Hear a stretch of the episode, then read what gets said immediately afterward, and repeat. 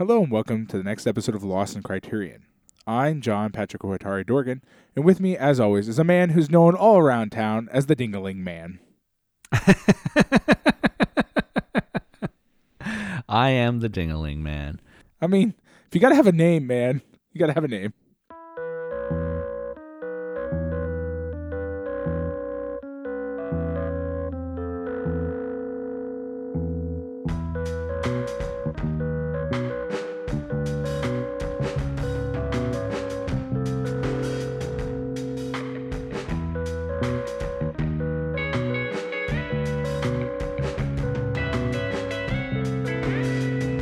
Pat, before we get into the movie this week, I want to talk about our Patreon, patreon.com slash lost in criterion. Yep.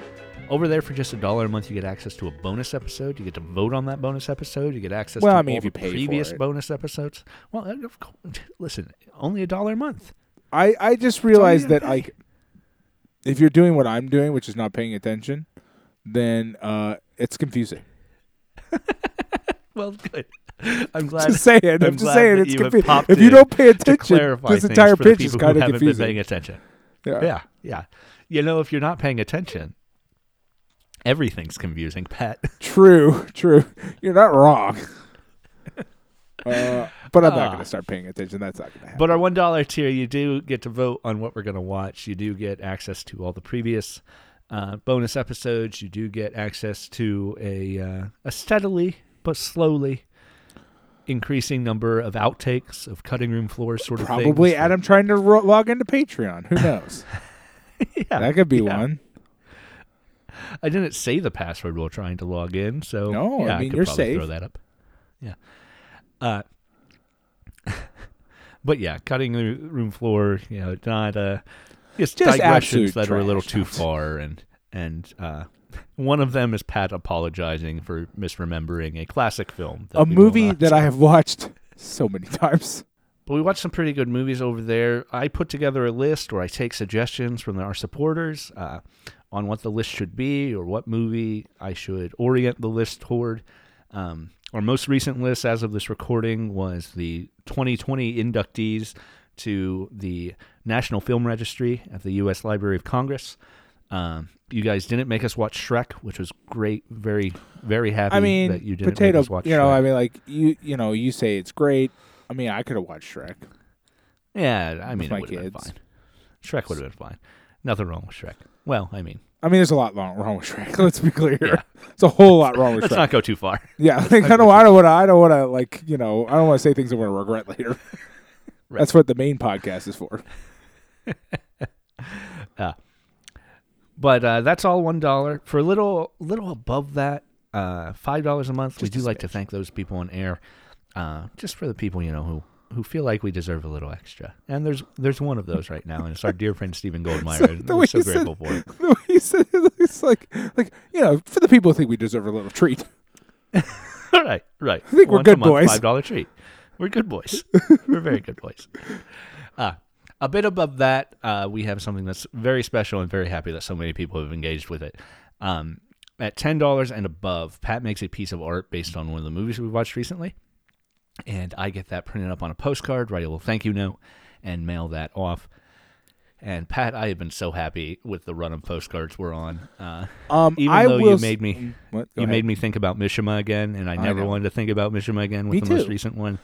Well, but, we've uh, talked about art as a method of ex- exercising Right, right. demons. Um, I have spent probably the probably about two months, I guess it is. Like, well, I mean, I guess I just have to quit my job, or I guess reorient all of my research towards just like writing essentially hate speech about Mishima, uh, and like probably lose my it. It's probably lose my job. Um, Yeah, and so I, I like this. I literally think, with the exception of the, uh, I forget the I forget the movie now. The the the um, unha- unhappy Godzilla Doctor one? Man. Uh, oh, oh yes, yes, yes. uh, I don't Uh, remember the name of the movie anymore. I can't think of it. Yeah, I can't either. Think of it. it was one of the the late '50s horror movies that we watched. Um, British one.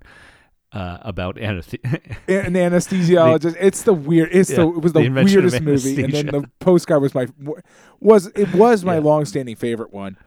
I think, and I'm sorry for you if you're signing up for the Patreon now because that the postcard that I, we're going to talk about is already gone. The Mishima postcard is literally my favorite one. It's also the one I put the most number of hours into, straight up, Yeah. because I had to create the skeleton first, which took me. I had to get. I had to because I had. I couldn't. There's no skeletons in the correct pose, and I wanted the pose to match the pose from the photo, like precisely. Right. Right. So I had to first 3D render out a skeleton in the exact pose, so that I could then draw. uh, It took a while, it's uh, but it was so worth good. it I'm so happy because I wanted. It, the only thing I realized there was one flaw in the design. I should. I believe I should have banded the gradient in the background. It shouldn't. It Mm. shouldn't be a smooth gradient. It should be banded. Uh, I I've talked about this before, and I think I may do it. I now that I have enough of a body of work of things that are just like my own real designs and not things I just basically like whipped Right. out in like 15 minutes. Um, I think I might start some sort of like print on demand poster thing involving my favorite ones. This month's postcard is probably the best one I've ever made. I really love this At one. least it's my personal favorite. Yeah. The January postcard is very, very good. And I will Ah. endeavor to make it something that somebody could access even if they weren't a Patreon in January.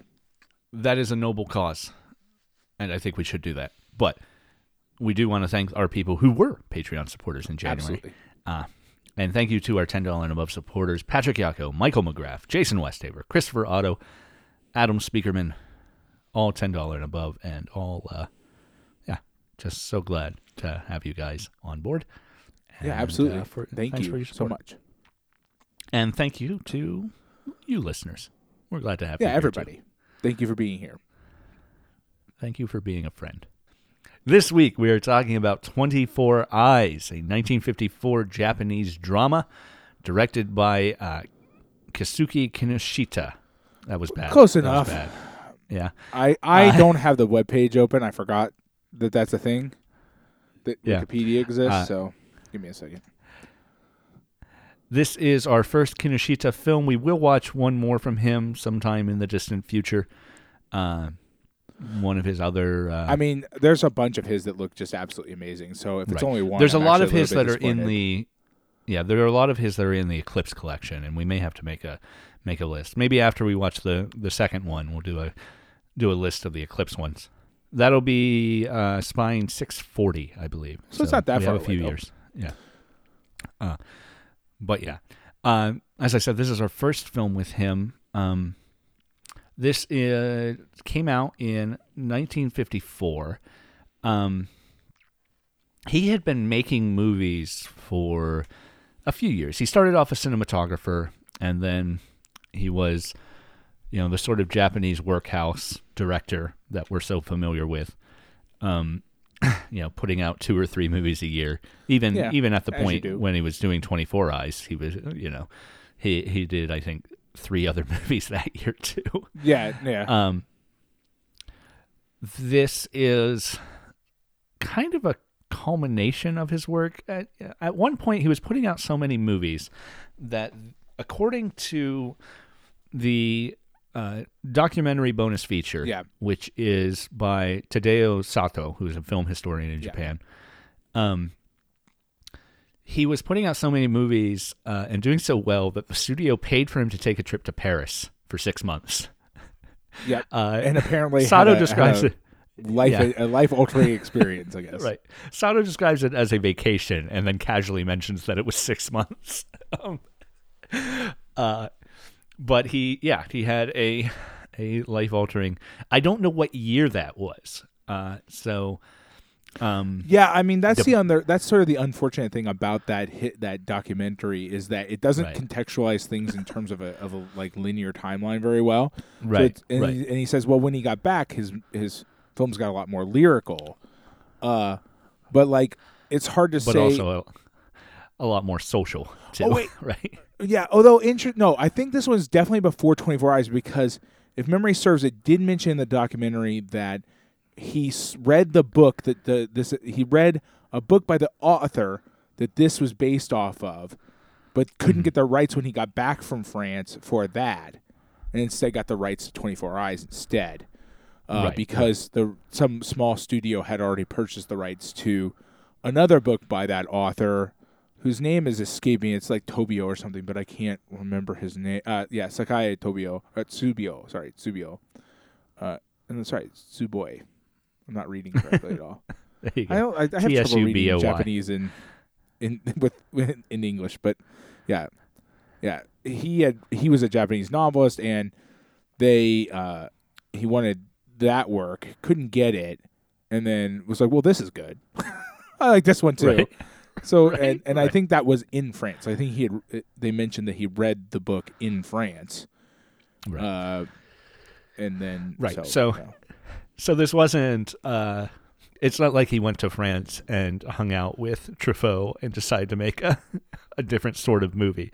Um, no, no, yeah. know, It seems like I like they, one because it predates, and two because this is a pretty Ozu sort of movie too. Like this is already in line with a certain set of. yeah, it Japanese is. It has it has the sort of like the f- the sort of style of an. Uh, it is much more revel like it's the the doc the documentary makes it tries to make it sound not, but like it is much more revolutionary in politics than an Ozu film would usually be.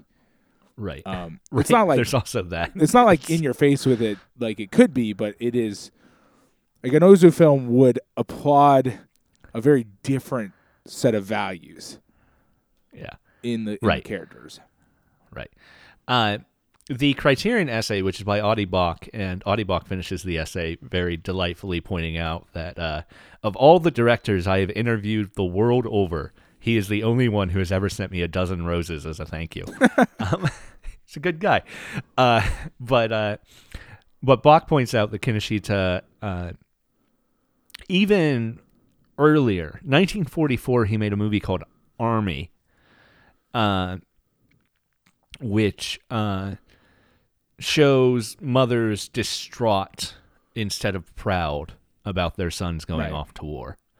Uh, so, so that sort of uh, familial love and communal love uh, aspect of this movie of of the love of children and not wanting to see them die in war, uh, in as much as you know that's part of the anti-war sentiment of this Right. movie is something he'd been doing since before the war was over. Right. Um, which is which is astonishing, right? Like I mean, 19, like getting a like well, and it and it's one of those weird it's and the documentary and this sort of like talks about it a little bit, but like it's a it's a weird loophole, right? To a certain extent, right? Like you you can almost it seems like get away with an anti-war film as long as it's in it's couched in the sort of like the grief of mothers. It, it's a it's an Right. interesting and of course by 1954 you're not getting away with anything. Like you're you're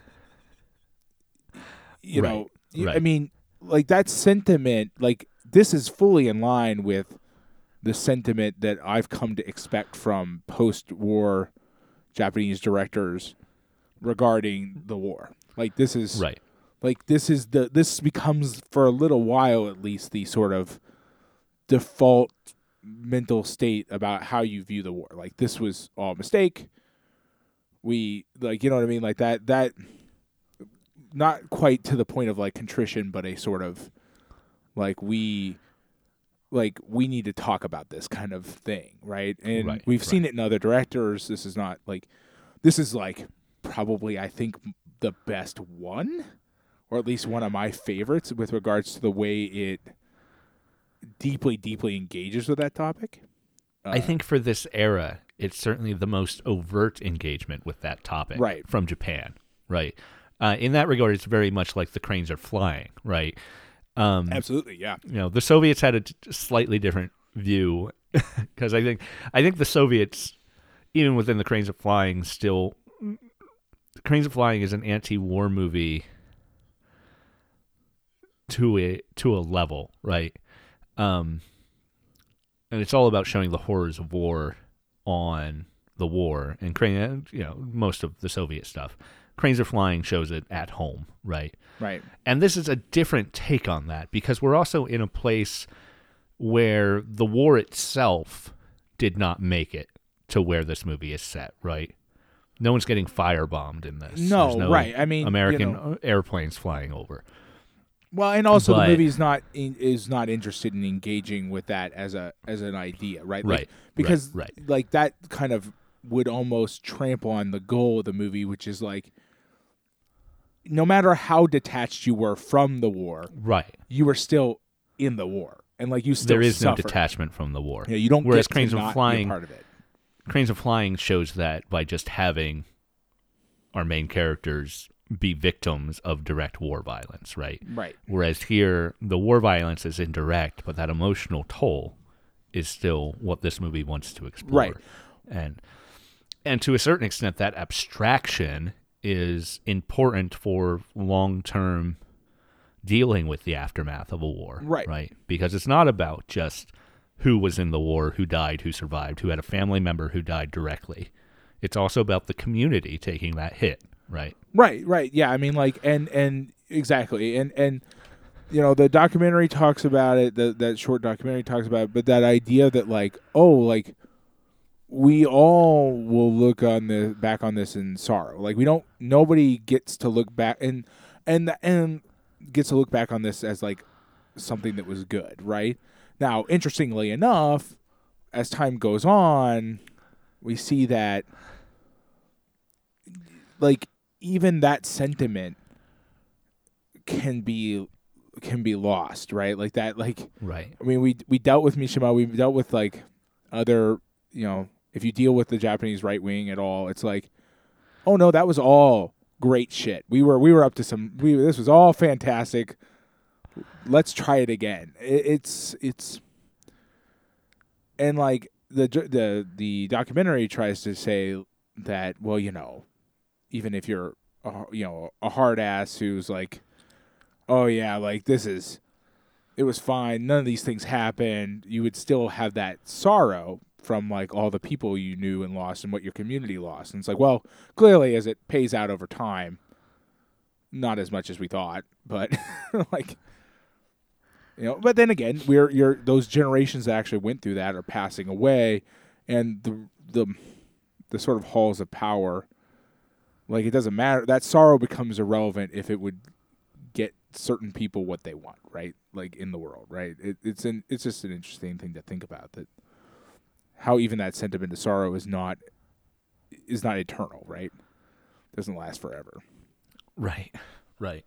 And, you know, I think part of that, um, and Cranes of Flying deals with this, and this this deals into this. Part of that is basing an anti-war message on a feeling of sentimentality. Right. Um, that that sentimentality is itself fleeting, uh, Yeah. and tying your anti-message to that uh, makes your anti-war message fleeting in itself. Not to not to say that other anti-war messages we've seen are as, or I, or effective either. are as yeah are as permanent, right? because everybody reacts to those things differently, and everybody can say at the time when watching fires on the plain, "Hey, war is hell, and this is all bad," and then right. And mean, then you know you still well- go back to war. right, absolutely. I mean, I will say that to the to the sort of like credit of a movie like this, if you are functionally a human capable of empathy, the events of this movie will make you cry. right, Like- it works. it, I mean, you will you will feel a need to examine your personal opinions about what war entails, but it's always dependent on you being a fully functional human being, capable of the emotional spectrum necessary for that level. Pat, of I don't want to. I don't want to no true Scotsman all of humanity right now. So maybe, maybe. I'm just I'm just saying that like I mean but then again, like you get into this thing where, you know, not to go too deep into this, but like you get into this thing where like you should have already gone through that if you're going to go through that, right? Like Right. you know what I mean? Right. Like if you're an, if you're not, you know, my son watching this with me at 10 years old trying to understand that sorrow as a child, right? Like you're you're still processing those kind of a, like that gaining those skills. If you're anything older than that and you don't you haven't already figured out that war is a thing we shouldn't be doing, Right. I'm sorry, but like pro- I don't know what the movie will do for you. You'll probably still cry and then like be like, but yeah, the wars we're doing are okay. Yeah. right, right. I also want to caution against the phrasing you were using in that because the uh, I think there are plenty of ways to get to war is bad that don't involve being a quote fully functioning human being. I think there depending on, on I know what you mean by that phrase, Hmm. but uh, there are ways that we could use that phrase that would suggest that that That's a good point. Yeah, Right. You're right, and Uh, I'm sorry for that. I, I mean, mainly, I, I, I am talking about the capability of empathy as a human right, being. right, right, Yeah, right. Uh, but yes. Anyway, uh, I am really fascinated in this movie in that I have, you know, some of the like reception section on uh, on theme section on on the Wikipedia page talks about uh, people responding to this film. The uh, the American author David Desser's quote on this almost sounds almost sounds too uh, like anti-Japanese in the way he I, describes. I the didn't movie. read any of the Wikipedia yet, so I'm, I'm a little bit. Yeah.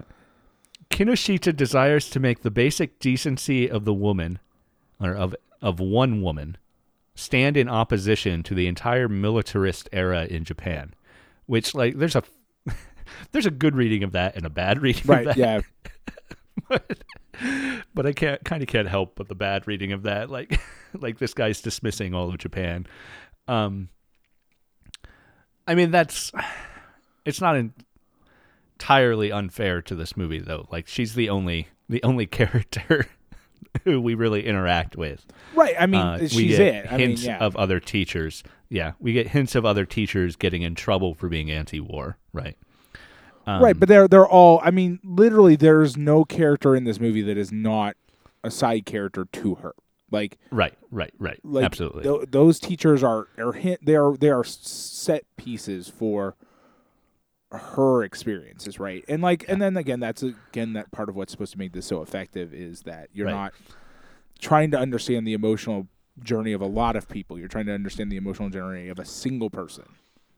Yeah, I also really love that this movie isn't just dealing with uh, the emotional impact of war and the developmental impact of of war on children, uh, but also poverty. Right? You know, so many of our characters have to drop out of school. Uh, get shuffled off to other family and forced into being a waitress at a tea shop. Uh, and, you know, Oishi, uh, you know, her response to being told not to teach the anti-war book is to give a uh, age-appropriate Marxist lesson. right well Right. and and then like you know it, it's an interesting thing right and like later on we find out exactly because it's the the storytelling on that is really interesting because she's just doing it and you're like okay, well Right. what this is probably not going to work out well and then later on it comes up again and well like they were asking what happened because you're you know kids are not stupid they, Right. they know things are happening and she was trying to explain kind of give a ground piece for uh, why this person and like I interestingly enough had to have a very similar conversation with my son right. around roughly that section in the movie because it's like okay well like what's going on here right like because he has had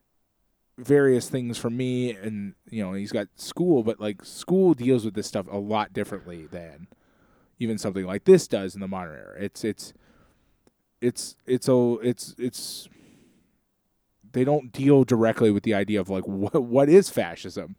What Right. what is an imperial what is an empire? And like why would somebody get in trouble? What kind of things get a person in trouble in an empire in a fascist empire? Uh right. and, and that sort of stuff so Turns out being against war, even mildly, is right right. well then we got into Uh, talking about that and and we had an interesting we had a mild conversation about what it means to be what it means to be a, a, a communist or a socialist and some things like that and uh yeah it was Yeah. interesting And now, if you have another son, you'll name him Armand Hammer. Yeah, I mean the only the real downside of that is is the fact that there's that there's also the baking soda. right, right, right. Of course. Um, I was fascinated by one aspect of the documentary. I don't know.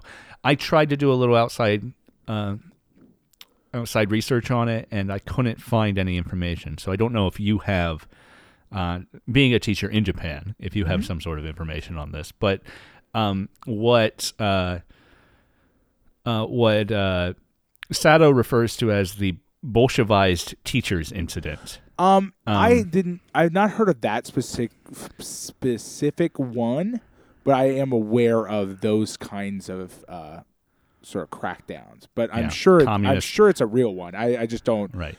He. I. I have forgotten. I didn't look it up. He. He mentioned what island it or where it was. I think it was in um, Nagoya, hmm but I can't remember. Teacher. Um, Yeah, I, I tried looking it up, and all I could find on uh, teacher purges were about uh, uh, uh, pro-Japanese, anti-Korean uh, yeah. I mean, uh, it- purges of pro-Korean teaching uh, during the occupation. my guess would be that my guess would be that very little has been written about it in English is the Yeah. problem. Like, Ah, and I didn't bother to do any research. like, Don't I worry just sorta it. took I was it just asking if value. you happen to know about it. yeah, Yeah. I, the reason I, I- took it at face value is mainly because um, that sort of stuff was really, really common during World War II. it does like, not it does years. not surprise me right a, a purging of left-leaning teachers uh, as a national policy policy or a local policy happens all over whenever a war starts Right, exactly. And and So- and I I've read about other ones in Japan, and it's like, well, you know, Right. yeah, of course. right Uh, but yeah, i do i did appreciate uh, Sato pointing out that the the book of essays written by uh, students um, the one she gets in trouble for reading that the principal eventually burns um, is historically accurate to uh, not not necessarily that they are using a real book, but such books existed. There Yeah. is a move in the late 30s and revived post-war of collecting children's essays about life. Yep. Um, I, I mean, they still do it. I mean, like Yeah. it's become uh, it's become standard practice to, like, at least collect student essays on their daily lives. Like that is Yeah. a it's a thing. Like my my chil- my children have to do it. Like it's you're you're you're asked to like. It's also just good practice as a teacher Right. to like ask No, children to write about themselves. Like it's a thing that like helps them. Yeah. Um, but Personal yeah, and- essays are a good way to get people into writing. Yeah. So it's like, And then- well, I don't and- know what to write about. is- well, just is- write about what you had for breakfast. Right, Um, and it is considered a it is a thing that happens where they collect them even to this day, and yeah. and will distribute ones that are particularly interesting or insightful.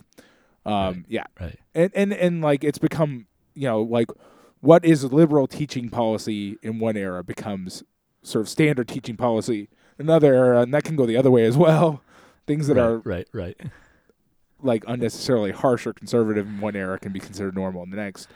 Um, but yeah, no, it, that that is sort of like it is interesting that that they talk about that. I think it's really fascinating because the steps you mentally as a society have to make to say knowing what's happening to other children in your world is inherently a communist plot. is is a really interesting line you you walk down right? As a society where you're like ah i see you're telling other people you're distributing the stories told by these children to these other children so that they might in some way understand somebody that is not themselves or the people around directly around them that my friend is communism and deserves to be purged right? Let's burn it before you get in trouble. Um, and that's you know another aspect of of that whole process is the principal who says, "Well, you're not in trouble with me, but but you might get in trouble with like the superintendent. So let's let's not talk about this and get rid of the book." right and Right. it and it's his fear is like it's really an interesting fear right because he's he couches it the way that, that people always do of like protecting her which in, Right. in a way it will protect her from getting arrested like he's not Right. wrong that he she will there's a good chance she will be arrested, but him getting arrested, all the other teachers in the office getting arrested, right. like you know what I mean? Like it's not he's not fearing for her, I don't think, right? Like it's very clear in his demeanor in the story that like this goes beyond his fear for her, right? This is a fear of like Right. we could all just get you know at at at minimum get fired. And keep in mind you're you're dealing with a time, right? Like the movie engages with poverty really strong like really well. And you know, you're dealing with a time where like having a job like this is something that's really precious, right? You're not you're not fighting. You're not you're not starving. You know what I mean? Like that that's that's a whole nother thing that the movie kind of like sort of deals with is the idea that like a job like this is worth its weight in gold in a lot of ways, right? Like you can pay your bills and you can like Right. Live, right? In an era where like that's not necessarily the case for most people, right? Like that's not true for a lot of people. Uh, and what how fear of losing that is a really strong motivator for you to like just follow the rules. Just do what you're Yeah. told. Keep your job. Now, the Wikipedia article has a different quote from Sato, not from the documentary, but Hmm. but being quoted in a book. And uh, maybe he did say this, and, and I missed it. Um, but uh, but they quote say uh, on Wikipedia referencing a book called "America's Wars in Asia: A Cultural Approach to History and Memory" by M. E. Sharpe, uh, which seems like it might be an interesting read. Um, but it is, uh, he says, Sato added that the film implies that the honest citizens of Japan were only victims of trauma and sorrow and fundamentally innocent of any culpability for the war. Had the movie assigned responsibility for the war to all Japanese people, opposition would have arisen, and it might not have become such a box office hit. Um, and certainly the second part of that sentence is, is fair. But I don't know.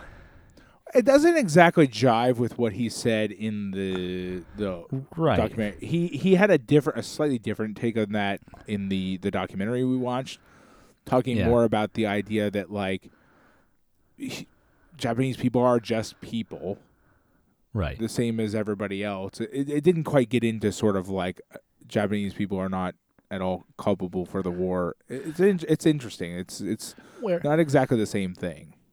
Where I'm interested there is either uh, obviously I'm very sympathetic to the idea uh, that uh, that a people are are marched to war, you know, against their will. You know, they're they're they're manipulated into supporting war, right? Right. Um, I'm certainly sympathetic to that. I don't know that the movie necessarily Well, shows and that's shows that. right. it- the movie right? doesn't show that, and and and I don't like. yeah, what I'm saying is, is that like his statements in the documentary right. deal more with the idea that like. I guess I mean, talking about the idea that like. You know, the the movie sort of does deal with the idea that like the people in the movie are kind of engaged with the war. They are like the- it obviously has taken over their lives in a lot of ways, but they also just have to continue living lives, right? Like it Right, is a thing that also has to happen, um, and like and trying to make their way through it, right? Um, I just I think of the parade scenes to, t with each group of uh, draftees, where the people are singing. Uh, our boys proudly say they won't come back. they won't Right. come back alive unless they win. right, Uh, and then you know we get in the second one with the with like 10 year olds singing a song about how these 14 year olds are uh, not afraid of death in in their flight training right. uh, yeah it's uh, i feel like that is the movie presenting something cultural about the reasons the war happens. I appreciate that sato as a as a japanese national himself wants to make that distinction. I appreciate that that, that distinction does exist in reality right? That this is national rhetoric uh, being for- forced upon a people who would not otherwise have gone this route. Um, but it's also interesting that that our movie shows us the whole town, the whole island, really well, yeah, and that, and that's the- embracing that Right. national rhetoric pretty That- that's pretty the openly. interesting thing, right? Is that like, well, we get into the movie presents us with a really interesting logical puzzle, which is the puzzle that we always have when we deal with things like war, right? Which is you're somehow both symbiotic to it and also it's forced upon you at the same time, right? Like you are you're both a part of it and it's forced upon you, but you're also a willing participant in it. It, it these sorts of things are so deeply complicated.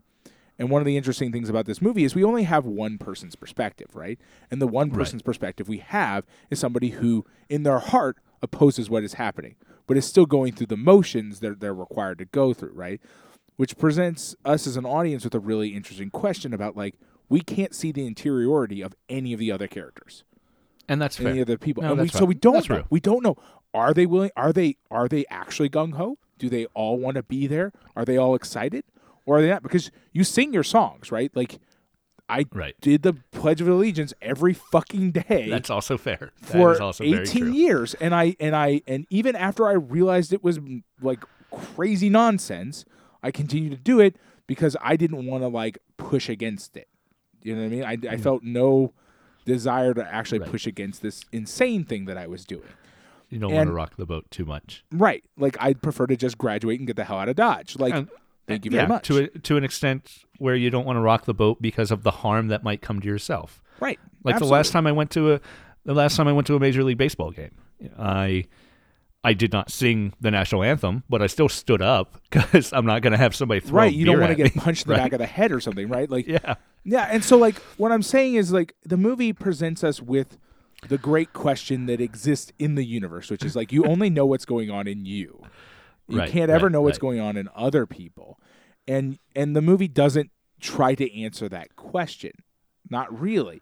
And so like we know what's going on her and we can maybe extend that out to other people. There are certainly other mothers or other women and men in this like a movie is specifically focused on the idea of sort of motherhood, an extension of Right. motherhood. But like the idea that there are other people in this village that look at this and feel the same thing. Like someone I love is going off now to die. But there are certainly people who are also cheering enthusiastically. And those could be the same person. right, right. And that's a really and that's and that's sort of like where like we get into the sort of complication of any anti-war movie or any any movie about war, which is like and and the talk about talk about who's culpable or not. It's like, well, everybody and nobody. You know what I mean? It's like Yeah, everybody and nobody at the same time, right? Like everybody is is it's it, it's too complicated of a process for us to say like you know on a very high level we can be like yes the military generals are probably responsible for this thing yeah, they are definitely bad guys um but like you know on the sort of down in the sort of villages level like are are the people on the docks cheering for Right. the f- the family members that they know that are probably going off to die are they are they responsible how do they feel about it the only way we can know is in their own sort of telling of it right. And the songs themselves are them convincing themselves that they're okay with it, right? right absolutely and like And uh, you know again you and I, you and I did the, did the fucking right, Pledge of Allegiance to the national anthem every Yeah. fuck like Yeah. all the fucking time as kids, right? yeah. And and that cognitive dissonance gets so much so bad that our teacher just drops out of the system, right? She right, yeah, doesn't- no, She she And recognizes has she, can't change the system, To it. Absolutely, right? It's like I can't do this. This is Right. impossible for me to maintain, right? And like that's an interesting thing, right? Like we talk about her being her principal being afraid to get fired and all of what that means, and in the end, sh- he you know he's still there, but like her choice becomes it becomes untenable, right? It's like well, I can't Right. have both of these things at the same time. That's also an interesting aspect to this, though, too, right? Because there's uh, there comes a time where her stance is untenable within the system. Right. And you know, as a as a pacifist, I think about this a lot, right? There comes a time where where pacifism becomes untenable because the system has gotten so bad. Uh, and you have choices at that point. and dropping out of the system is certainly one of those choices. Um, but then we reach the point on the far side where where it's important for for those people to get back into systems where they're teaching young people again. Right, right, absolutely. So that this doesn't hope, hopefully doesn't happen again. Uh, your comment on on motherhood. Obviously, this movie is very very pro motherhood, right? Well, I We mean, have a- especially it's it's especially when you add in the documentary information about the Yeah. book he actually wanted to write right the movie right, about. right. Like he's very much focused on the idea like and but motherhood is sort of more of a global concept than a like yeah, specifically what women do with children or something like that. It's more of a right. this idea I of like there is- caring for the young, right? Yeah. There is one aspect of uh of the story though that pushes pushes back against uh, a cultural idea of motherhood as uh, a blood female relative too. Uh, I really feel like uh, Machan Matsu's character arc, where her mom dies, uh, and she's taking care of the baby, uh, and then the baby dies, and her dad and you know we never get a lot of what his motivation is right? But obviously he's going through a lot of traumatic experiences. Right. um, and was even before his wife died. Um, because of his wife's illness certainly part of it. Um, and we get we get offhand that he beat her Mhm. uh, he beat matsu um, and i appreciate that we don't actually see I, I think we still get the emotional impact of someone describing child abu- abuse without, Without showing us child showing abuse us, yeah. and I, I, I wish that was a lesson that more movie makers learned. Um, but, uh, but I think part of part of that, and maybe I'm reading too much into a situation, uh, but I feel like part of Machan's life storyline uh, is this idea that she needs a mother figure that is not found in her teacher. You know, because she's sent away to live with an aunt, and that Well- aunt becomes a sort of wicked stepmother. Well, but we get a really right? fascinating thing, right? Because uh, it's all. I actually got really, really nervous for a little bit there because she's sent off to live with an aunt who's in theory in Osaka, but is definitely not in Osaka because Right. we find her at a place that is not Osaka, where waiting Right, tables.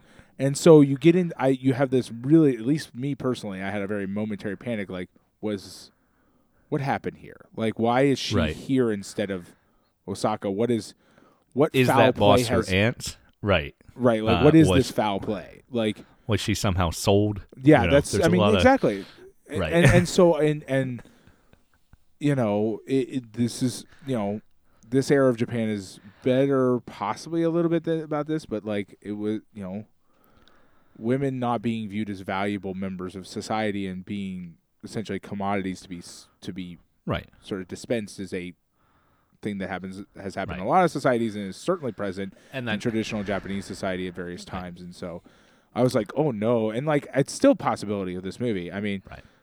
Like, And that that- this and that- presents.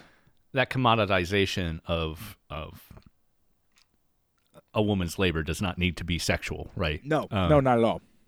and we saw it. We saw it even taking place in Canada a couple of weeks ago with our our Mon Oncle Antoine and the the uh, the young woman in that movie whose father has essentially sold her to Right, the- exactly, the exactly. local It shop and shows up every payday to collect all of her wages, right? Right, absolutely, and and yeah, it is. It is just. It was a very. It is probably weirdly enough one of the scarier parts of that Right, right, movie absolutely. because it sends you into a real serious spiral of like, why is she here?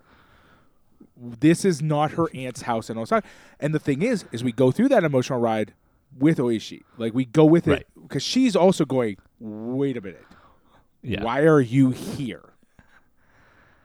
Is this your aunt Right. Osaka? Because this is not your aunt in Osaka. We are not in Osaka. Right. And it becomes just another emotional point for her of situations of these childhood's lives, uh, these children's lives that are outside of her control that Right. that lead her to leave teaching, right?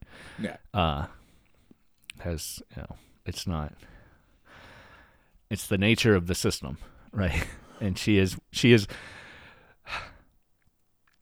she is very much presented as one person in that system. And she has allies right? There are other teachers around the country Right. uh, who are going through similar things that we get hints at.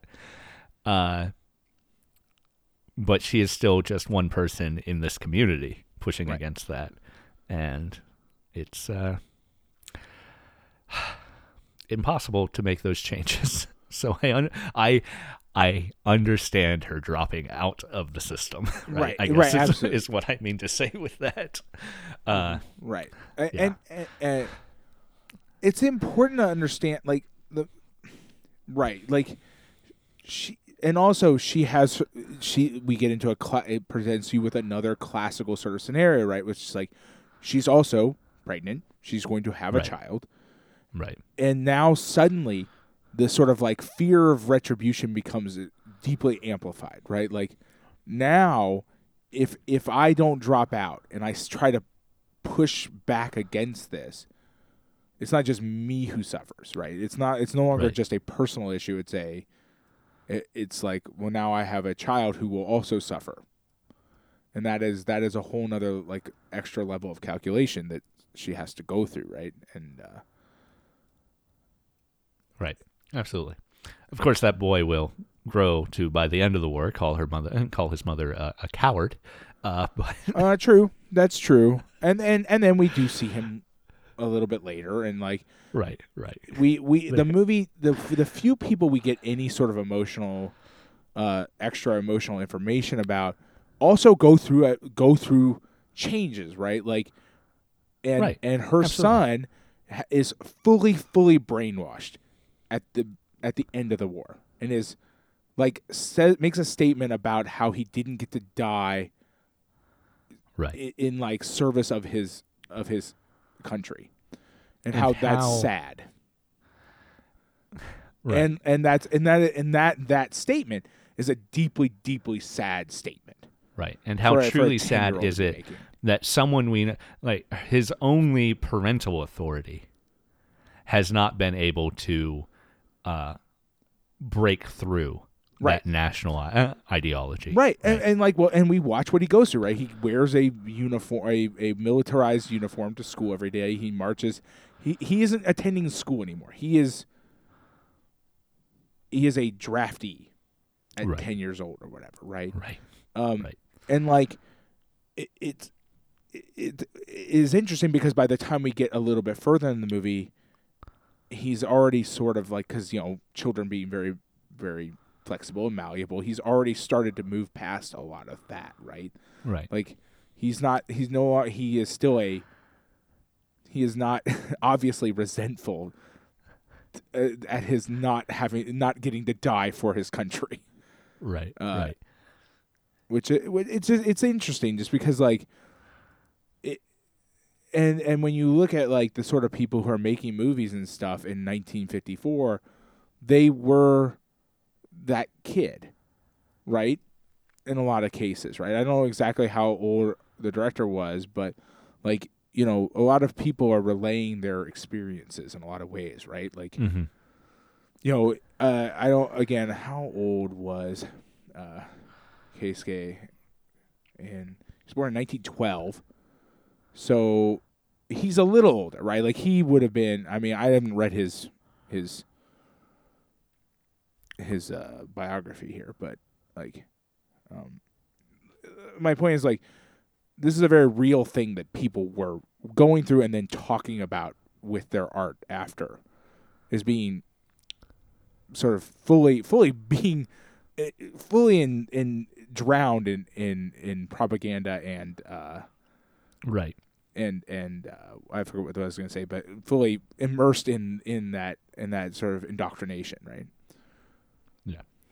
And our director, you know, he was in 1940. He was drafted in the Oh, yeah, okay. Sino-Japanese War. He was sent to China. Right. Um, but he got injured and spent less than a year in the war. Uh,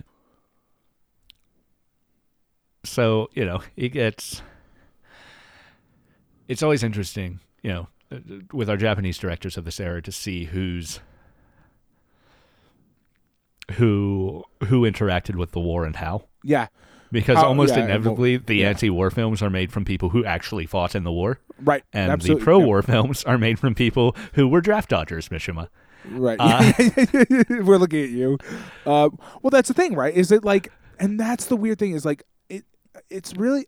I find dealing with these movies to be a really ex- interesting ex- exercise in like the sort of textbooks I have and and general writings on these topics that I have read, which generally discuss the the post-war era as being a lot of people feeling very confused and a lot of people trying to come to terms with the fact that this was a bad thing to do and it was a bad idea and they were and they felt led astray and that like the army took them down a dark you know tunnel that they shouldn't have gone down and all that and into like a dark place and like and a lot of complex emotions and and it's it's interesting to see that play out in film where an artist talks about these things in more abstract ways but like talking like you know who served in the war and Hmm. then have to personally come to terms with like what what did I do and like why was I Right. there and things like that.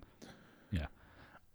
And and, Um, and oftentimes those artist the artist sentiment seems to match up with what I find in books about this era, except for every so often somebody surprise uh, somebody is completely not that. Yeah, right. Uh, here's a good bit of information that I wish I had read uh, read our director's Wikipedia page and, and found out this biography.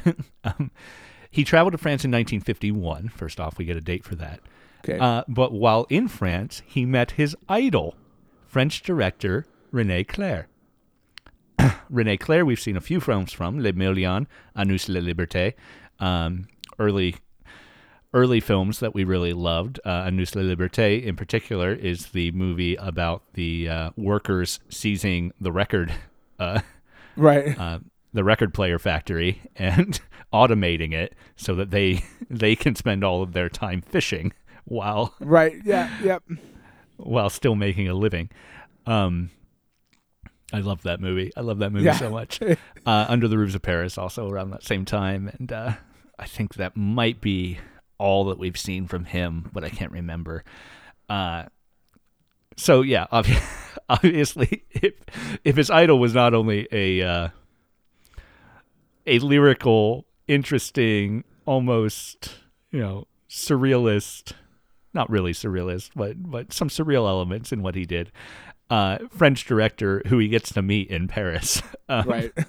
with with socialist leanings as well, right? Right, right. Um, not all that surprising. Uh, unfortunately, the other movie we'll get to watch from him is not this, but uh, our our lead actress here, uh, uh, Hideko Takamine, um, is also the star of one of his earlier films, Carmen Comes Home, which Yeah, is a musical that. comedy Yeah. and the first Japanese color feature. Yeah, I saw that. It looked really. That also looks very interesting. Came out in '51. Yeah. Um. So yeah, I'd be interested in watching that too. Might have to. I mean, to I mean, we may have the found list. our list, right? Like, I mean, Right, honestly right. speaking, but yeah, uh, an interesting thing we haven't t- dealt with a lot here that I do want to talk about, you know, before we sort of run out of time on this episode, um, is that um, I when I talked, I don't, I often talk about the movies we're going to watch with my, my family, and Mhm. I brought this one up, and immediately, uh, Rumi's like was like, oh. The teaching movie, like the the movie Right. about a teacher, like she'd never seen it, but um, it's it's super famous. Like this movie is crazy, Well, super famous. It's kind of surprising she never saw it, given the amount of remakes and adaptations that have existed. right. right. She seems inevitable that she caught some of one of them. And she might have, but she's she had never seen the original for sure. Yeah. And because I asked her about it, and we were talking about the fact that like this is a has been a huge influence on a lot of people becoming teachers.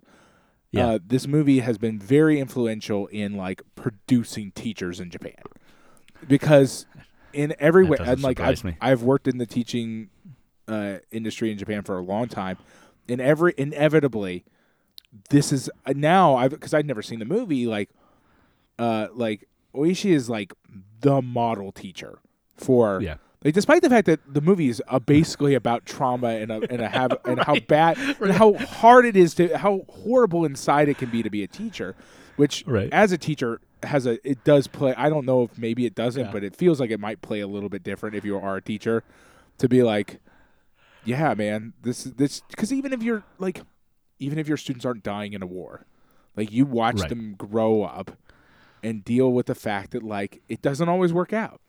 Like it just And that- doesn't. Yeah. And that's the trauma these kids the traumas these kids have aren't just because of the war aren't Exactly. just because of the depression uh, certainly the war and the depression exasperates a lot of the Yeah, issues absolutely. but there are issues that exist for children across eras uh, uh, you know and and certainly you know that exists today in America and and in Japan and Japan no doubt as well Yeah. um I mean, you I, know, uh, like to be like really frank. Like I don't teach children anymore, which is a kind of a blessing because teaching chil- children is a. I, I like teaching children, but it is it is both harder and also involves a lot more like in a lot more ways a lot more trauma because their lives are so much more like malleable at that time. Like the things that can happen are so being that far back in a person's life, the trajectory of their lives can be influenced so much more heavily by things Right. that are beyond their control. Uh, and that's depressing. Uh, it can be depressing. Uh, now I teach university students, but even then, like you know, it is not uncommon for a student to tell you that they are leaving school because of X issue that is 100% out of their control. Even at 18 years old or 19 or 20, to have a student say, like, oh, I mean, I'm enjoying school, but I have to go because insert thing Right. that is both beyond their control and usually quite sad and depressing. And Right. and and it like you as a teacher, that's just the thing you have to and you have to look at that student and you have to figure out like what do I say to somebody? And you have to think like what like I there's nothing I can do to help you. Like I and I wish I could, Right. right? And that's it's and and so often that is her reaction right? yeah, yeah, because she her can't- she catchphrase can't do becomes "I don't know what to say." Yeah, Right? because there's nothing I c- you can say, and there's just nothing you can do except for like Right. you can try to commiserate, but even that starts to sound hollow, right? It's like you don't need my sympathy. You don't want me like. You don't. Listen. You don't need anything. I don't. There's nothing I can give you here. Like there's just nothing I can do, and it's it's a depressing thing about this. And but this is also the movie that is is responsible for making quite a few teachers in Japan because there is a certain s- type of person or something, I suppose, that sees that and says, "That's still what I want to do." like you know what I mean? Uh, and that's interesting as well. Right. Like um, I also think I want to be that person to these to somebody, right? Yeah. I think about that mentality, you know, because the the whole this has me thinking broader too, right? And of course, a good a good movie should, uh, and certainly the way we talk about movies always, uh, Right. But uh, you know, just that that that life circumstances of I need to quit school uh, because one of my parents can't work or or Mhm. both, Yeah. you know, um, and I need to I need to help out financially Mm-hmm. uh, is always the thing, right? I mean, then yeah, the way yeah, usually the way the U.S. has sort of solved that issue, in as much as it has attempted to solve that yeah, issue, this is gonna be is with Whoa, is with is with carceral responses to make it illegal uh, for for children well, under a certain and age lots of to be outside have. school. Right, lots of right? countries have. Um, but like, there's always the line at which the government, society has to say, "Well, we can't demand it anymore." Right, Right, of like- course.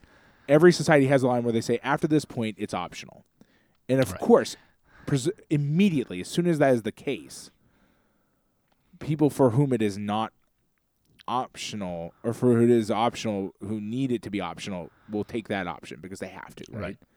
But it's just it's it is once again an example of something where uh, where the society I live in has decided that uh, the clear problem is a lack of resources, but instead of just supplying those resources, or Right, even just it making it easier to get those resources. Yeah. it's you're not trying hard enough. And by the way, if you don't try harder, uh, one of you is going to jail. We'll decide which one later.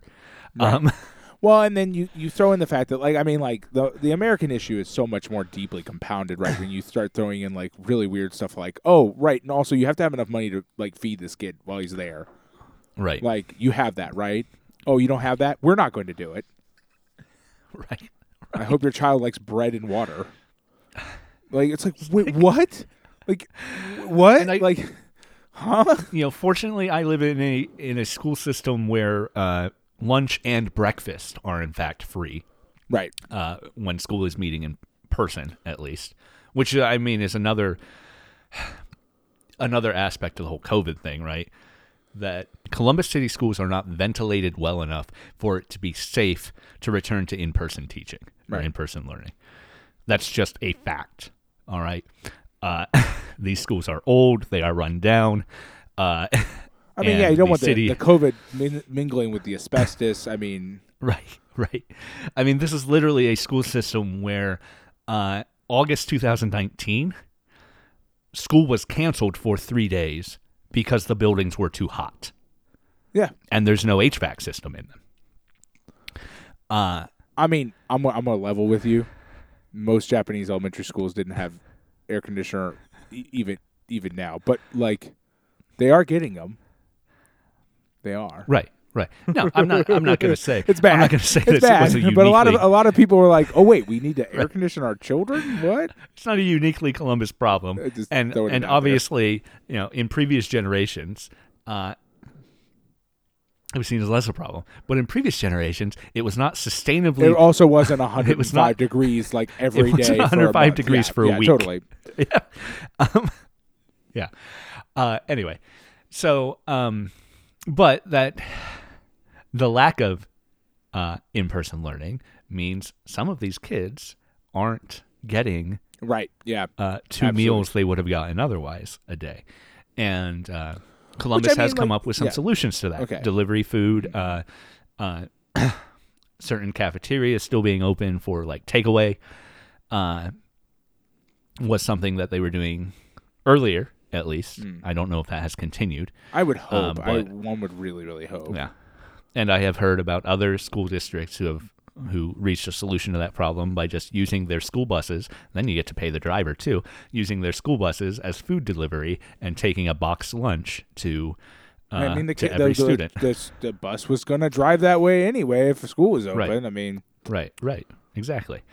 Um, so there are, there are workarounds for that, and and some school systems are definitely trying, um, and utilizing resources in a good way to keep people uh, there, fed and learning.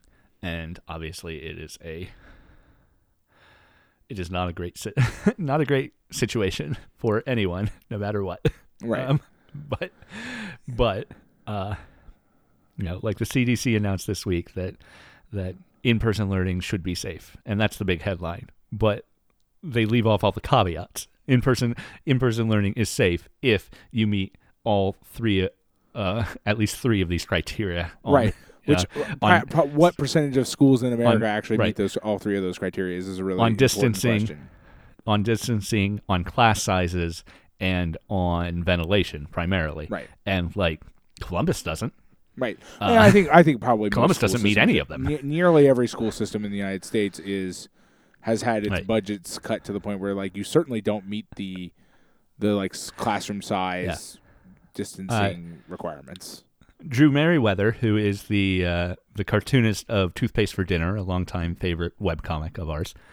Uh, I guess I'm speaking for you out of turn I, there, I'll but I think you that. like it too. I haven't, I haven't read it. I don't know. I didn't know Yeah. it still existed, but I, I It- it, certainly was a okay. favorite in my past. It's not something I'm looking at daily anymore, certainly, but but I do follow him on Twitter, and he posted this week that uh, that his child, who is not currently actually attending school in person, even though Columbus uh, City and the suburbs have gone back to in person learning, uh, he happens to live in a district where they can choose to to learn uh, remote, remotely still. Uh, but he learned that uh, the school district for the students who are meeting in person at the middle school have a 15 minute max mask break every day. What? where where the kids can take off their masks and run around, which Wow. which is not it's it's i mean uh, one is just bad messaging like the Right. masks are punishment and you get this moment of relief right but also the the nature of it is very bad. And as drew pointed out uh this is probably why we get updates of one to three kids being infected uh every day uh right. from the Oh, school gosh, district. That's terrifying. right? Um, uh yeah. well, it's you know, it, yes, I agree, one hundred percent. I also, you know, children are right. interesting creatures, Right. and what like, got me on all that obviously right, again gets back to it. And one of one of the issues and we've talked before um, about dorothy roberts uh, and her uh, her research her advocacy of uh, child welfare being its own carceral system you know and was, we have set up a system where we're taking children away from parents who lack resources instead of just giving the family the resources to re- right, respond. Absolutely, right. Um so it's a lot of the pro- obviously the war is a big problem here but a Right. lot of the other problems are just a lack of resources uh being put together right and the weird thing is that this movie even suggests that it would actually be possible for the community to have gotten together and take, taken care of each other, right? Yeah. Because when the kids when the kids all get to their house and they have the big noodle meal, everybody sends a little something back to the teacher. Pounds of Right. beans, pounds of rice, a big bag of sardines, right? And if all of that was just pooled in a different way, right.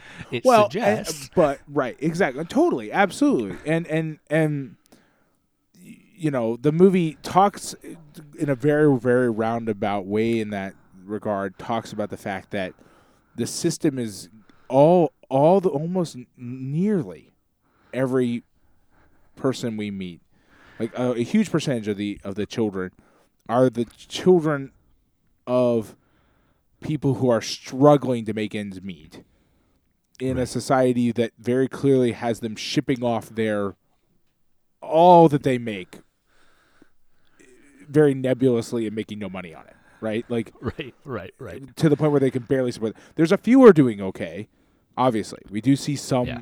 families that are doing fine uh, but of And course we- the, the movie does like to does decide to also point out to us that like one of the children of the, the even the even the children of the people who are doing fine also are suffering trauma uh, right. and also one of them just straight up gets killed in the war like just straight Right. up like yeah him too he's gone um Yeah. but like it, it it is interesting because like the movie doesn't directly engage with it but like clearly something's using up all the fucking resources in this town Right. just straight up and the, obviously the answer is the war slash capitalism uh, Yeah, but and- like like and of course nobody's got any money and no one has any resources despite the fact that they're working every fucking day Right.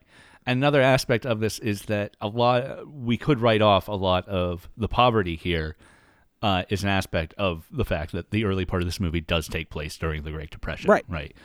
Uh, but there are still people living comfortably during Yeah. like like our movie opens in 1928 and day 1 our main character's mom is sewing a new kimono for the banker's daughter absolutely uh, who is too plump for her old one. Right. Um, Well, and, Uh, and and well, yeah, absolutely. And they so we get we get a very always wants it early establishment. We get a very early establishment that there, there are still people living very comfortably.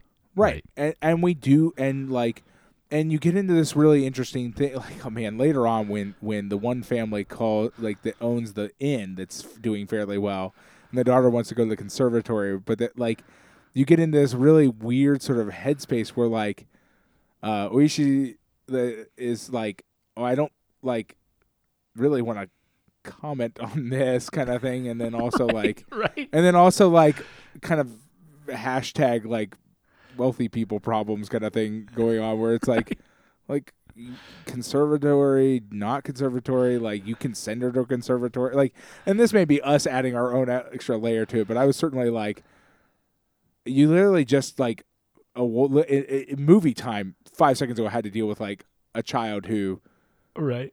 Is basically going is at risk of starving to death, and you're Right. like, and like, should I go to the conservatory? Should not let her go to the conservatory? Can you talk some sense into her? And like, but those are real. Those are real problems for that child. Like that is Right. It's real, Exactly. Right. Like, and so it's it's still her. It's still a thing she has to engage with.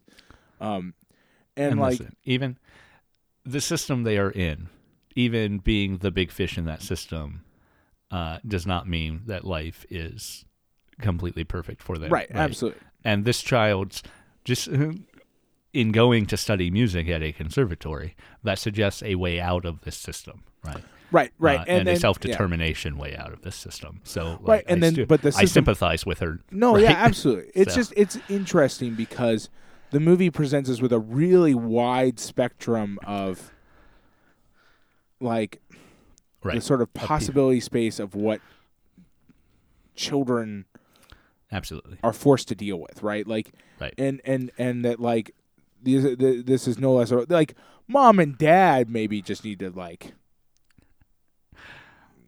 lay off, but whatever. I mean like uh but like it's just interesting because even in that scenario, right? Like they're they are like people are like fishing every day. We see people at the quarry working every day. Yeah. And they're they're all poor. Like you know what I mean? Like it's like and that and that that is in itself in the movie I think an indictment, right? Like it, at least like it is the non-satirical, non-metaphorical, non-surrealist women of the dunes. right, Right. yeah, absolutely. It's It like is- it is the being stuck in the system so only to support the system. Right. and and like the and it and it and it does not get better. Like it's im- it's important to be clear in the movie. The war ends. She's poor because she lost her husband and like she's working a job that doesn't pay enough to like really support an entire family by herself. Right. Um, she's certainly not getting paid like you know we can talk about pay gaps and stuff like that, but like uh, she's certainly not getting paid enough to support her family well, right? Um, and and like the so we see her in that same situation, right? Like that they're that her her students w- have been in in her past, and so her children are now the children that she was helping. You know what I mean? And and Right. in a very real way, right? Like who may or may not be able to go to school because can she afford to send them to school and and things like that. And then, you know, we see those adult the adults who were her children later on and many of them most of them are still trapped in this system. Like they're all Right. just still there in that system. At least the ones who survived. Right. Right.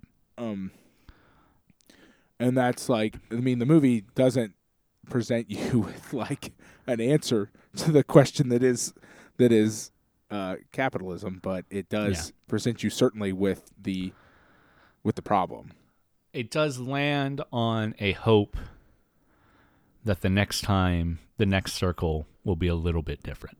Right. right Um, but it is very much like you know, like uh, uh, that the the key phrase from Before the Rain, you know, that we watched a few weeks ago. The, the circle repeats, or the circle is not quite round. I think is essentially. yeah i can't remember says. the exact phrase Right. yeah Uh, but you know, we get we get when she comes back to teach again. Uh, Koto's little sister is played by the same actress who played Koto, yeah yeah um, and And- we get the children of of you know former students as well, right? Uh, yeah, it's it's interesting um, because it is there is this the cynical reading that that this is just a process that's starting over again. Right. Uh, and then there is the hope that that that change has been made. And obviously you know the the party with the uh, with the now 20 year old for uh, former students is an indication that there is there is hope right? That, Right, that I things mean- can change.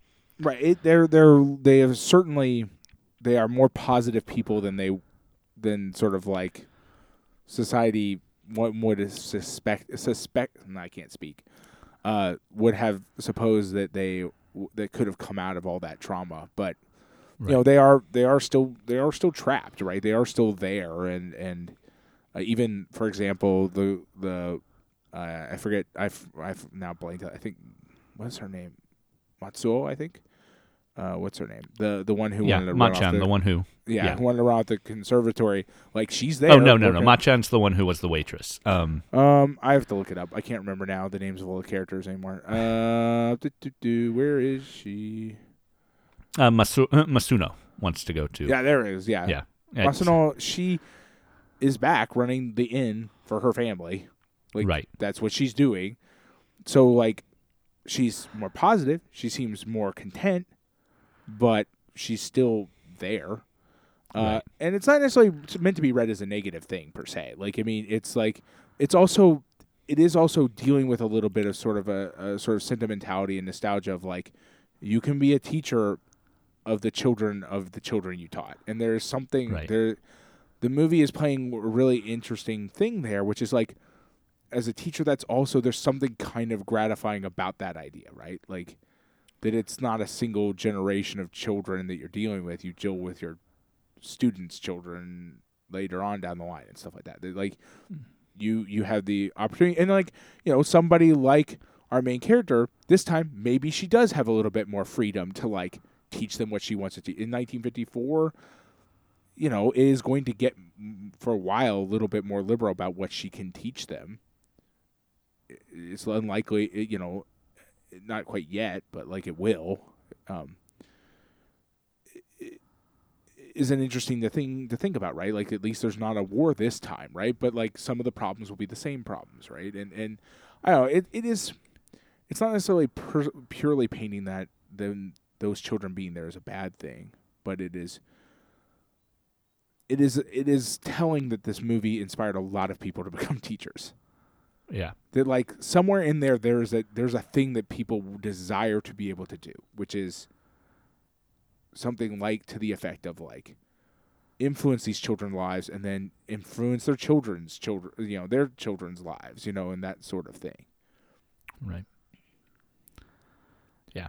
It's uh it is certainly an emotionally impactful movie. i mean i yeah i mean this was definitely this movie definitely had me in tears quite a bit um you know What do they call this? Uh, a three handkerchief film? I, I don't. Is, Yeah, uh, maybe. Uh, yeah, no. I, I mean, I found it very affecting. Um, it is interesting that some of the responses are, at least the the one from, the one from, uh, uh, from uh, Slant magazine basically described this movie as this. Basically, if I'm paraphrasing it, like sentimental garbage. Uh, but like, I, I mean, I, I don't know. Like I feel like it is it is a fairly still very affecting movie despite it being pretty far time wise removed from Yeah. you know day to day experiences. Yeah. Um Bock's essay suggests uh or maybe this is some other writing of hers that I, I read over while I was reading this. I think it's in the essay. Uh but she she calls this movie more directly aimed at uh says its anti-war message is more directly aimed at Japan itself than she feels either Ozu or Kurosawa uh, did. Uh, I I Um, can kind of see. I kind of understand what that would mean. Yeah. and she talks about Kurosawa's earliest anti-war stuff being, uh, like uh, post A bomb, you know, Yeah. Yeah. stuff, and and Ozu is Ozu's more anti-occupation in our Right. Yeah. Calling Ozu our anti-war relationship is with a little sort of. bit. Yeah. Right. Is is hard. yeah, um, which certainly, you know, uh, Ozu, Ozu in our relationship. Well, you know, this Ozu's relationship is is weird too, though, because there's the one. Is it Tokyo Story where the one woman is uh, the one daughter is a war widow, Yeah, I think so. And it's- I, yeah. and it's very much in conflict uh, over uh, honoring the dead and and moving on, right? Right. Um, And I don't know. I don't know that that gets to be anti-war either. No, it's not that's a weird exactly thing, right? pro-war, but it's it's just this Right. other relationship. It, it's almost it, it, it, it that movie still that movie if, if that's the right one I'm thinking of uh, Yeah. feels more of like a commentary on like the proper place of people in society than anything else. Right. That- oh, I like Right. Ozu's direction and stuff, but like Ozu's, I don't want to de- too deeply explore Ozu's politics. Um, Right. like but this one feels very clearly anti-war and and and i think the point that we're getting in that that that quote is the fact that like especially post a-bomb specific directors and this i still see this in J- japan today is a very strong tendency to just like well war is bad. Like just a very blanket statement which is good on totally accurate 100% Right. not arguing that. But by by making it very general it's very easy for people in any society to write it out of as he's not talking to me right. this is not about me. This is about those warmongers someplace else. You're Right. not talking to me. And and and and that that's an important point right? Because in post-war japan it's very easy to sort of div- it could be very easy to make a movie that's like well war's bad like a bombs are bad like we shouldn't do it anymore and and like that's a great statement to make but it doesn't directly address the internalities in your own society that create war and have created war in your society, right? Whereas Right. something like this isn't necessarily try, talking about the sort of antecedents to it, but it is at least saying like, look, this is what the war meant to you and to your neighbors, Right. and this is what this is is, is a Yeah. war film about Japanese society and about what war the war was like for people who could have been the person next door, may have been you. And I think there's that, that is an important difference between that and like, hey man, war is bad and it sucks, dude. Right. Right. So to come back to, to Sato's commentary that we sort of started with, uh, where he talks about the movie not assigning responsibility to, of the war to all Japanese people. You know, maybe uh, maybe what he's getting at, and maybe maybe a reading I can agree with, is something this movie is definitely trying to do, is say, you were involved with this. It's Yeah, not no, your there's fault, no and way you can do better. thi- yeah, no, there's no way. I don't think you could actually read this movie as saying that like this isn't you weren't involved. Uh, I mean, like everybody does march in the, yeah, the parade. the movie is not absolving the the No, Japanese no. people. I, I think what it's saying Right. it is saying we can do better. All right, we Right, just got to like- try. And and this and I do think this movie is really poignantly actually meant to address people in 1954. Like this movie Right. is a movie for the time that it takes place. It is is nice that it is affecting for us as people later viewers, but it is saying to them, "Hey, remember you did that thing, and then all the people you know died, and your town sucks because of it, and it's Yeah. all bad now, and it's bad because." This thing, we did this thing, and you were there too and Yeah. you're and and it and it I think it it is a it is weirdly enough for such a gentle emotional movie extremely confrontational about the fact that like there's no even our main character who is very clearly anti-war marches in the march. She's there. And and and so the movie says to you even if you didn't like it you were there too. Right. and that's, I think, an important message to send to people because it's the same thing you and I were talking about. It's like whether I liked it or not, I did say the Pledge of Allegiance every day. right. Like you, you know what I mean? Like you were there too, and and and and look at what happened. Yeah. Not necessarily that it was your fault, but like you were there, and look what happened. And of course, her dropping out of society uh, to protect herself in that instance also doesn't save her from other tragedy. No, no. All, all it saves her from is possibly, I guess, probably going to jail. In, in reality, that's about all. It, all it saves her is from like instead of just being ostracized, being actually thrown in jail. Right. Because now nobody cares But- what her opinion is. It doesn't matter anymore. But also the other tragedy it saves her from isn't just the war. Her husband dies in the war, yes. Yeah, no, but the daughter is the daughter is just a random accident, right? There's no there's no accounting for all tragedy in life. Right, Right. and- and- Some and stuff I is going to happen. Her but, daughter dying is, I think, one of the really is one of the more interesting moments in the movie because it, it does remind you that like war or not, like there's still going to there is going to be suffering. Like it's going to happen. Like Whatever else we do to mitigate suffering, there will still be suffering to mitigate, unfortunately. right. And Right. like and there's nothing eh, but keep in mind it does also point out to you that there's a very clear reason why her daughter was in that tree. And that is Yeah. because she was starving. Right. that like accidents some accidents accidents will happen trauma like that like these sorts of things will happen but also they can be our fault right like Right. in a in a in a more disconnected way that child doesn't need to be in that tree trying to pull out mm. unripe fruit because she can't afford to eat despite the mm. fact that her mother is working and trying to provide for the whole family that's craziness Right. like that shouldn't be Right. happening, and the movie wants you to know that that shouldn't be happening. But also, sometimes children fall out of trees. Yeah. Yes. But even but even in this instance, that is a that child's death is a societal problem. Right, right. It is is, still the result of societal uh, like Failure. problems, and and that's Right. and the movie wants you to remember that. Right, right, right. Yeah. It's yeah. And and you know, you know, one of her students dying of tuberculosis. How does a how does a 19-year-old get tuberculosis? Absolutely. Well, she's well, and like, and the movie describes it in very broad terms, but she worked herself to death. She was Right. worked to Absolutely. death. She didn't work herself to death. She was worked right. to death. She was worked to death. Um, Yeah. no, I mean, I again, I like this. Legitimately, might be one of it is weirdly one of the most confrontational post-war Japanese movies. Like outside of something like Suzuki esque, that is just like right, right. ba- just like in just batshit insanity beginning to end. That's just like Yeah. in your face.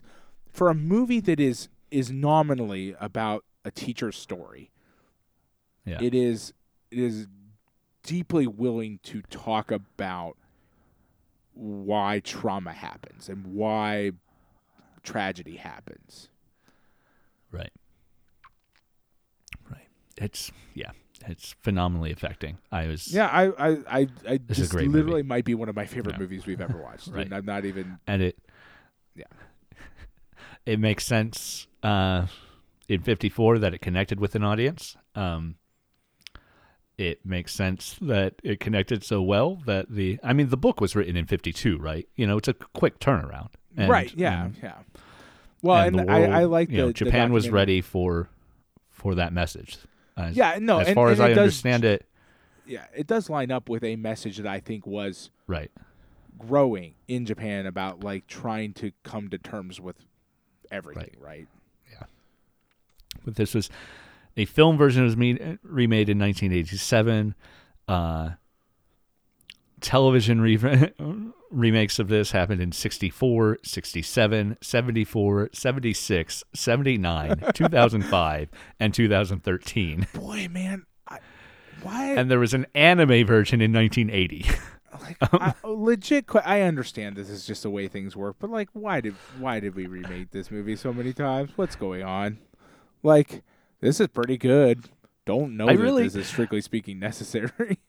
I really love that the the 74 and the 76 versions were both by NHK so like what Well, you- eh, okay, like it's complicated, but like NHK has a lot of specific time blocks that are supposed to be filled with certain kinds of content, okay and and like probably they probably one was a hit, and they were like, oh well, like we have a different way to do it. Like there's Well, just- I don't know which one it time block it was, but there's like there are time blocks that are meant to be there's literally time blocks on NHK that are meant to be viewed by teachers and students together. okay The way PBS does stuff. yeah And something like this would fit and because you're not going to re-show old ones probably. I can see how you would be like, "Well, we'll just don't know. that again. We like that. That was really Yeah, good." but the 76 to 74 one, it's not even old at that point. no, I know. And but but it might also be a different time block too. Who knows? Yeah. It's it's that's sort of oh, like the way- one one was made student oriented and one and was the other was for made general. for like because there's also they have a time block that's in the morning that's meant for like like there's another time block that's in the evening that's meant for like families to talk about it's Mhm. I get it. the story would be slightly different to like talk to them about a specific thing and they're oftentimes historical dramas but one might be a historical drama and one might be t- contemporary set there's all kinds of NHK does makes a lot of content, like just a stupid amount of content. Because those dramas show literally every day, all year round. It's crazy the amount of content they put out. Well, I think we could probably draw this to a close this week. We have been talking about the phenomenal 24 Eyes uh, from 1954, directed by uh, Kinoshita, working on the novel of the same name by uh, by Suboi, Yeah, yeah. uh, by your Yep, boy good old Suboi. uh, Saki Suboi, Sub- Suboi or Sub- hmm, I don't it know. should be. How do it you? should be oi. Yeah, I mean there should be an I Oi. sound. at the- I still don't know how to handle vowels in. Uh, Yeah, it's it's uh, all those uh, it's all those uh, romance languages screwing with your head. right, right, exactly. You're like, oh, these these need all kinds of like all these vowels could have different pronunciations depending on where they are. I'm like, mm, not so much. Not so much. Ah, well, good to learn.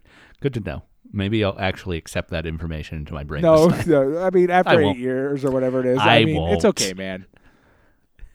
we love you for it. That's all I Oh, can say. thank you. That's very kind of you.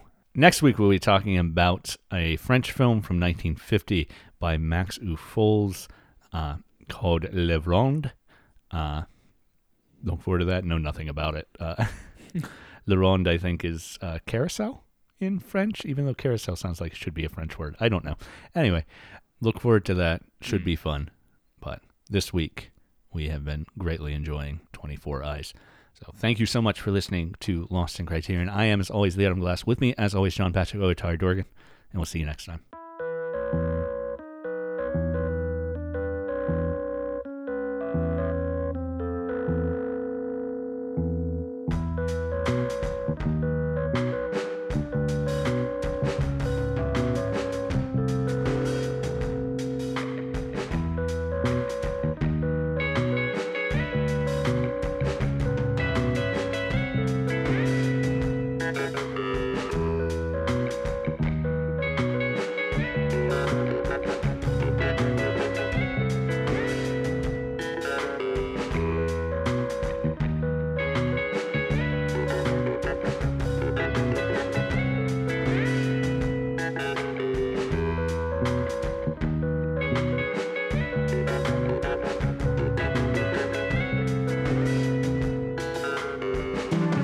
Lost in Criterion. I'm your co-host Adam Glass. You can find me on Twitter at the Adam Glass. My partner is John Patrick Oatari Dorgan, and you can find him at jpatrick Check out more of the show at lostincriterion.com or hey, give us a review on iTunes. It's nice. If you really like what you hear, consider supporting us at patreon.com slash lostincriterion. Hey, our theme music is by Jonathan Hape. Check him out at jonathanhape.com. And thanks for listening. We appreciate it.